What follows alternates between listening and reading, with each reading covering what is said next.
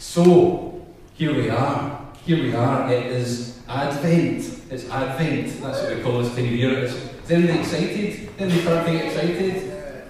One or two. One or two. A little bit. But who's who's and who's who's got their Advent calendar? Who's who's hands up to get an Advent calendar? It doesn't matter how old you are. Yeah, I see a few hands come up. That's great. You've got all sorts of fancy ones now, don't you? All sorts of fancy Advent calendars. When I was a boy, many moons ago, it was it was it was like a picture, wasn't it? You just got a picture. There was no sweeties or anything. Just a wee picture, and you were excited about that. I tell you what, you were excited about that picture every day waking up, seeing what it is. What's the star? What's the shepherds? Amazing. You kids these days. You know, you get Lego ones, you get you get jam ones. I've seen jam ones and sweetie ones and you get the Irn-Bru one, you know, it's the 24 cans of Irn-Bru and it's got the numbers written on it and the star. And you've got the, what else have you got? You've got like, um, tea bags, yeah, tea bags, candles. I, I've seen some really expensive ones with jewellery in it. Jewellery in it. One was, I, I kid you not, one was £20,000. One was £20,000, which actually made me feel a bit unwell. Uh, and it said, it said on it, uh, but free delivery. hey, thanks very much. 20 grand. And then another house we've got um, the, the dog, we've got a dog this year, we've got a dog over the summer, and the dog's got an advent calendar. Yeah. I've not even got that. Apparently it was reduced, Jenny told me, so that was okay, that makes it okay. The dog gets better treatment than Ian in, in my house. Thank you. I was, I was gearing for that. I was gearing for that moment. Mm. But the word advent, it, it means coming, it means arrival. And and Advent starts four, four Sundays before Christmas, and it ends on Christmas Eve. And so last Sunday was actually the first Sunday in Advent, and, and so this is the second. And, and so Advent, it's, it's a countdown, isn't it? That's the whole purpose of our Advent calendar. We're counting down towards Christmas Day, where we celebrate the coming or the arrival of Jesus. Of Jesus, 2,000 and a bit years ago. The arrival of Jesus, it's this pivotal moment in history, isn't it? And in fact, it's so pivotal that we, we divide history up into two periods. We've got BC, before Christ, and we've got AD, Anno Domini, which means in the year of our Lord. Such is the significance of this event that we're looking forward to, that it's almost, we've chopped history into two halves, well, not halves, but two, two chunks, the before Jesus chunk and the after Jesus chunk. So that really makes you think, doesn't it? When you think about it, Jesus is, is sort of immersed in our culture without us even maybe even appreciating it. Sometimes we, we think of these things. So look at Advent.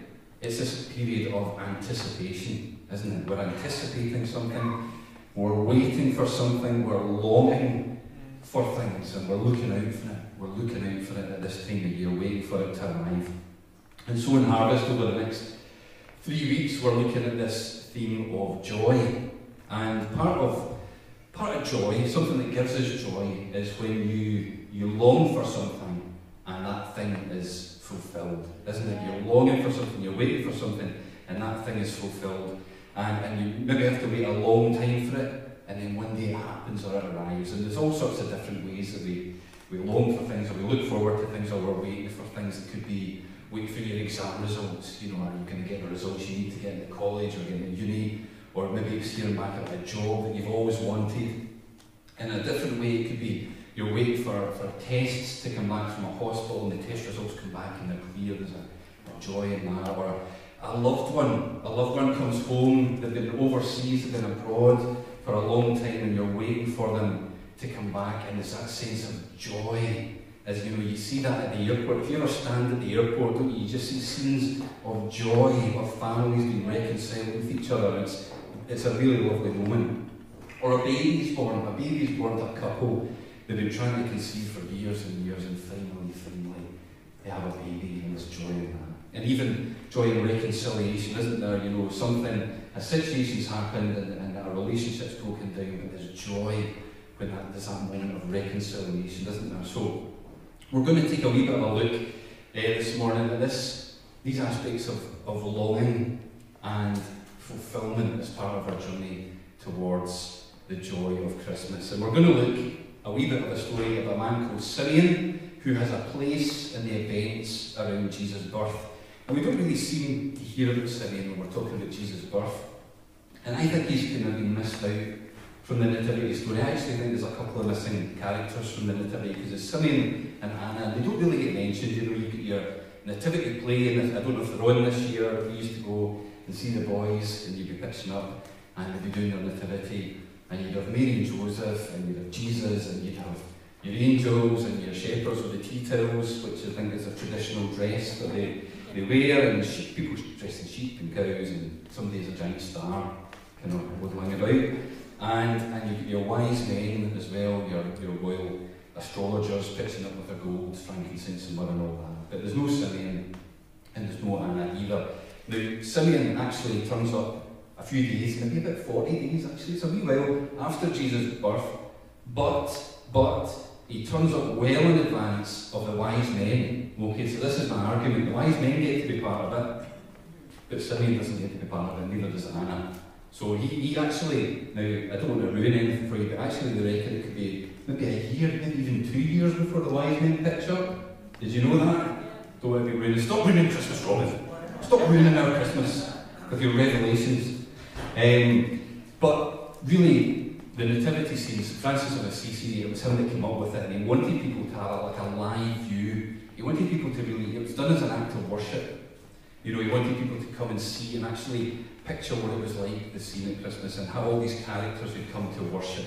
And that was the heart of it. That was the heart of it. Anyway, my argument is that given that this chap, chap Simeon pitched up before the wise men, he deserves to be in it, and that's why. And, and, and if, we, if, if, if not, I've nothing to talk about today, so we're just going to squeeze him in anyway. So let's read, let's read what the Bible tells us about this man Simeon and how he was caught up in the events around Jesus' birth. And it's in the book of the Bible called Luke, and it's in chapter 2, and it's verses 22, or sorry, 25 to 35, or drink of water in case you're looking that up on your phone or in your Bible. Luke 2, 25 to 35.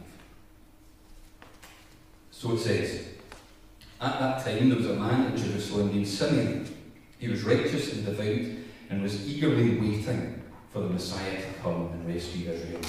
The Holy Spirit was upon him and had revealed to him that he would not die until he had seen the Lord's Messiah. That day, the Spirit led him to the temple. So when Mary and Joseph came to present the baby Jesus to the Lord, as the Lord required, Simeon was there. He took the child in his arms and praised God, saying, Sovereign Lord, now let your servant die in peace, as you have promised. I have seen your salvation, which you have prepared for all people he is a light to reveal God to the nations, and he is the glory of your people Israel. Jesus' parents were amazed at what was being said about him. Wow, what a moment! What a moment to have been there.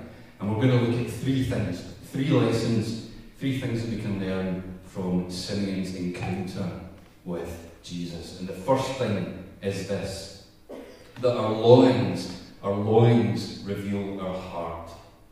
Now, the dictionary, the dictionary tells us what a longing is. It's not a word we use a lot, but it's a feeling of wanting something or someone very much. It's a strong desire for something, perhaps something that feels or seems unattain- unattainable or even a bit distant. Uh, and we use other words like yearning or craving or an ache. And I think we've all, at different times, we've all longed for things. And I think as well, I think as well, at this time of year, there's something about Christmas and the build up to Christmas that stirs longings in us. You know, I, don't know if you love, does anybody love a good Christmas movie? Who, who loves a good Christmas movie? There's loads of them about. All the cheesy ones, all the Hallmark Channel ones. But um, my dad's been watching them since October. I kid you not, he watches three a day. And uh, I'm not even joking. And uh, so they often take us, but these, these movies, there's something about them. And I think it's something that reveals our longings. There's this world where everything is happily ever after, isn't there? There's a world where people find romance, they find love, they find forgiveness, find peace and reconciliation with each other.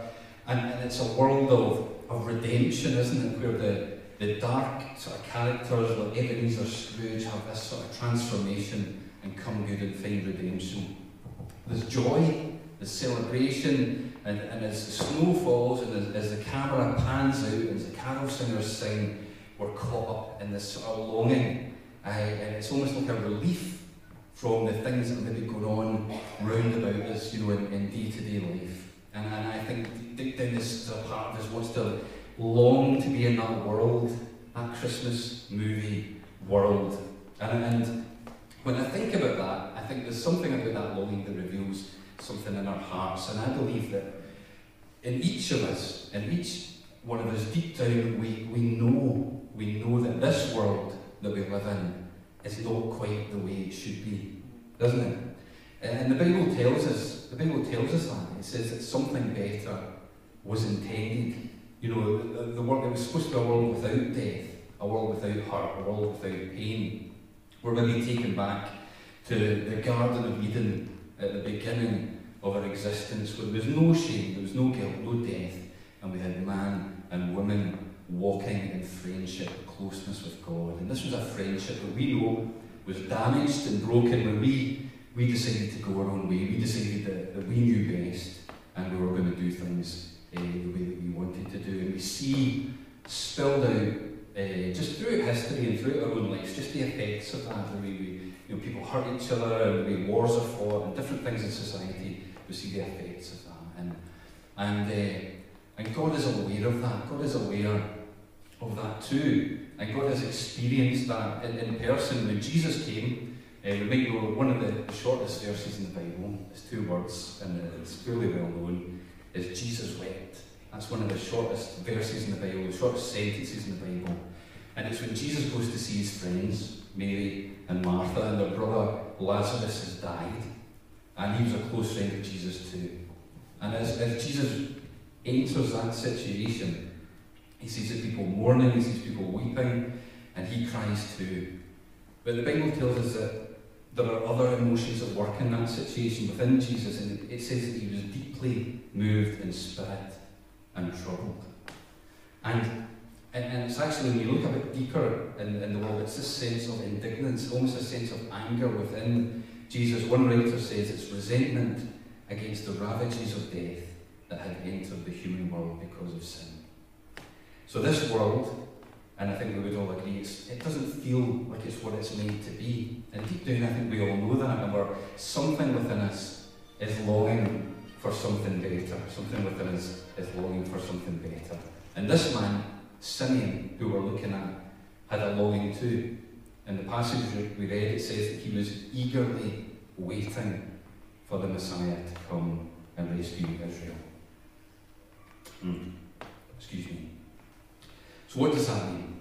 Why was he eagerly waiting? Well, for hundreds of years, hundreds and hundreds of years before Jesus was born, God's people had been waiting for this promised Saviour to rescue them from what they thought was the hand of the oppressor. So uh, those things, that Romans were in charge, and people were really you know, looking forward to this Messiah to come and rescue them and become their king and sort of take over again. And there's promises about this coming Messiah all the way through the Bible. If you read the first part of the Bible, the Old Testament, there's all sorts of promises, and we encounter some of them in, in nativity plays. Um, you know, and these words were spoken well in advance of Jesus arriving, so there's this sense of anticipation uh, among God's people at the time.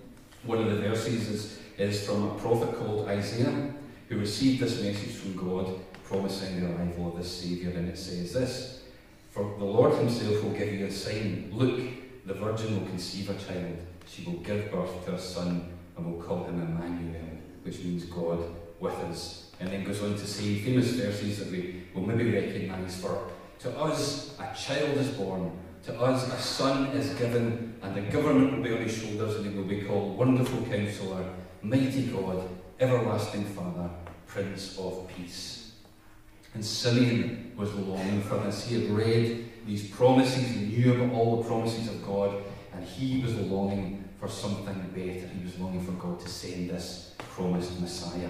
Someone who would, uh, the Bible tells us, that would proclaim good news to the poor, somebody who was going to come and comfort the brokenhearted, someone who was going to proclaim freedom for the captives and release prisoners from darkness.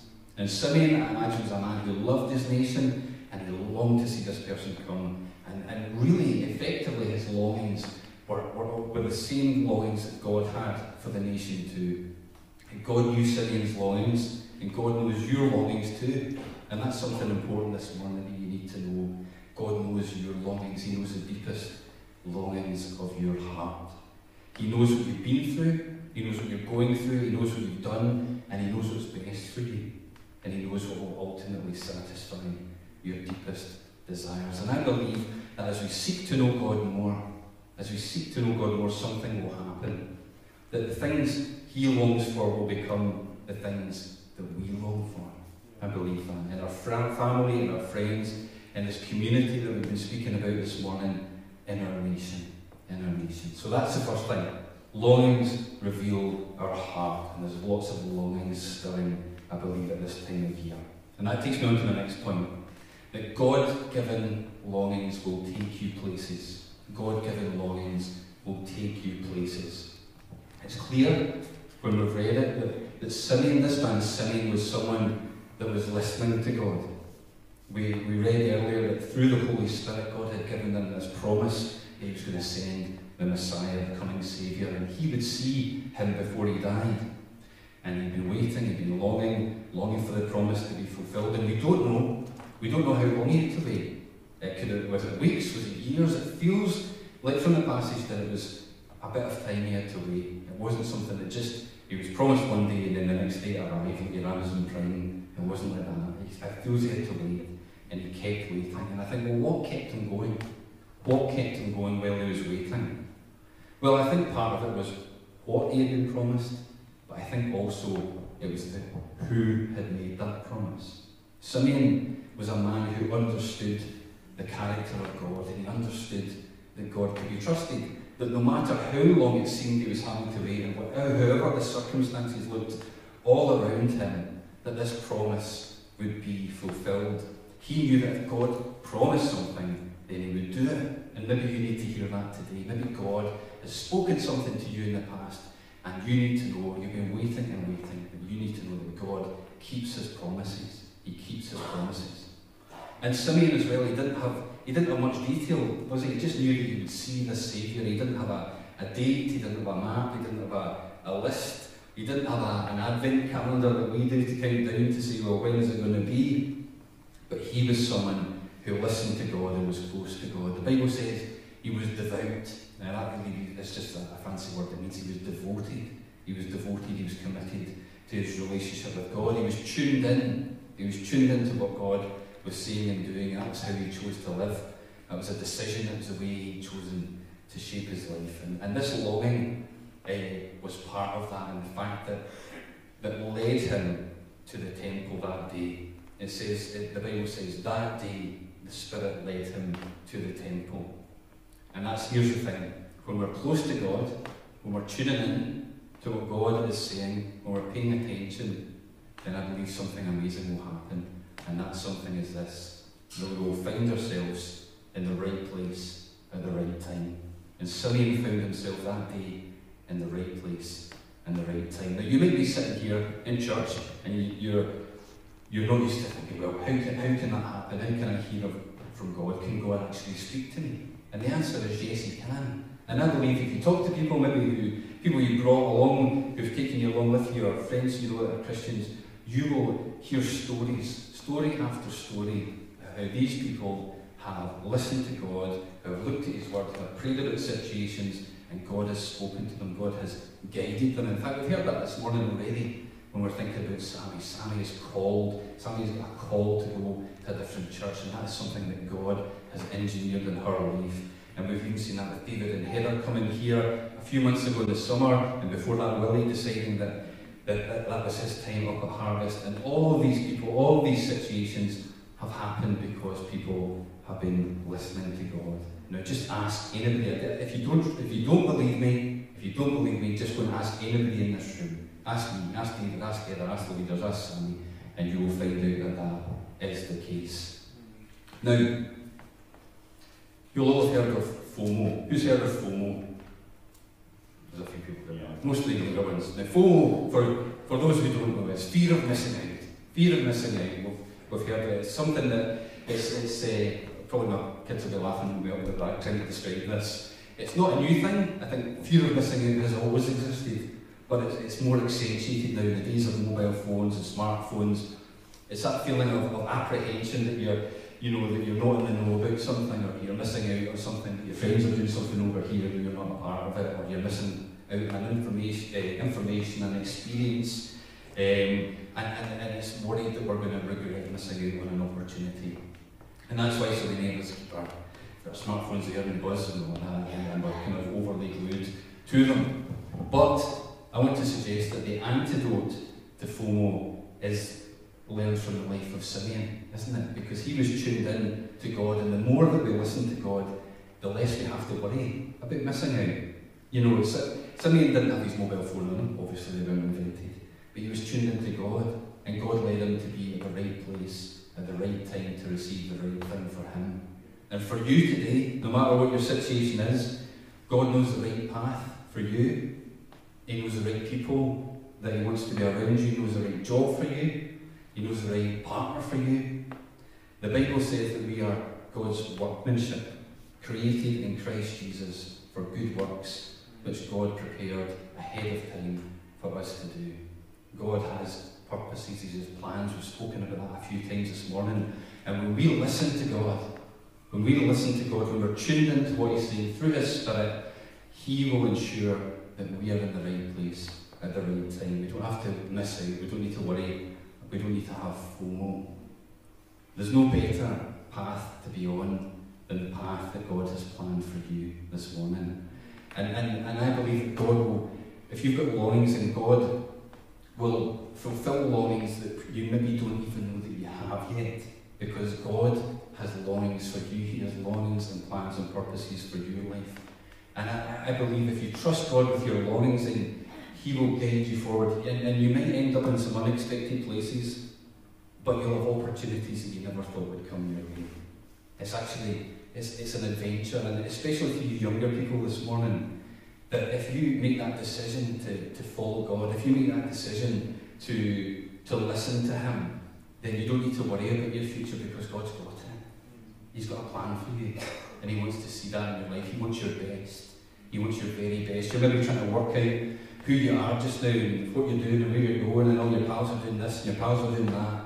But God has longings and plans and purposes specifically for you if you listen to Him, if you spend time, like Simeon, you will be in the right place at the right time to hear what God has for you.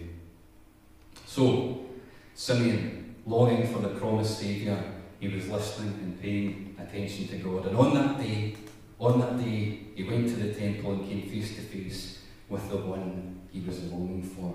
And that leads me on to my final point, point three, that Jesus fulfills our longings. Jesus fulfills our longings.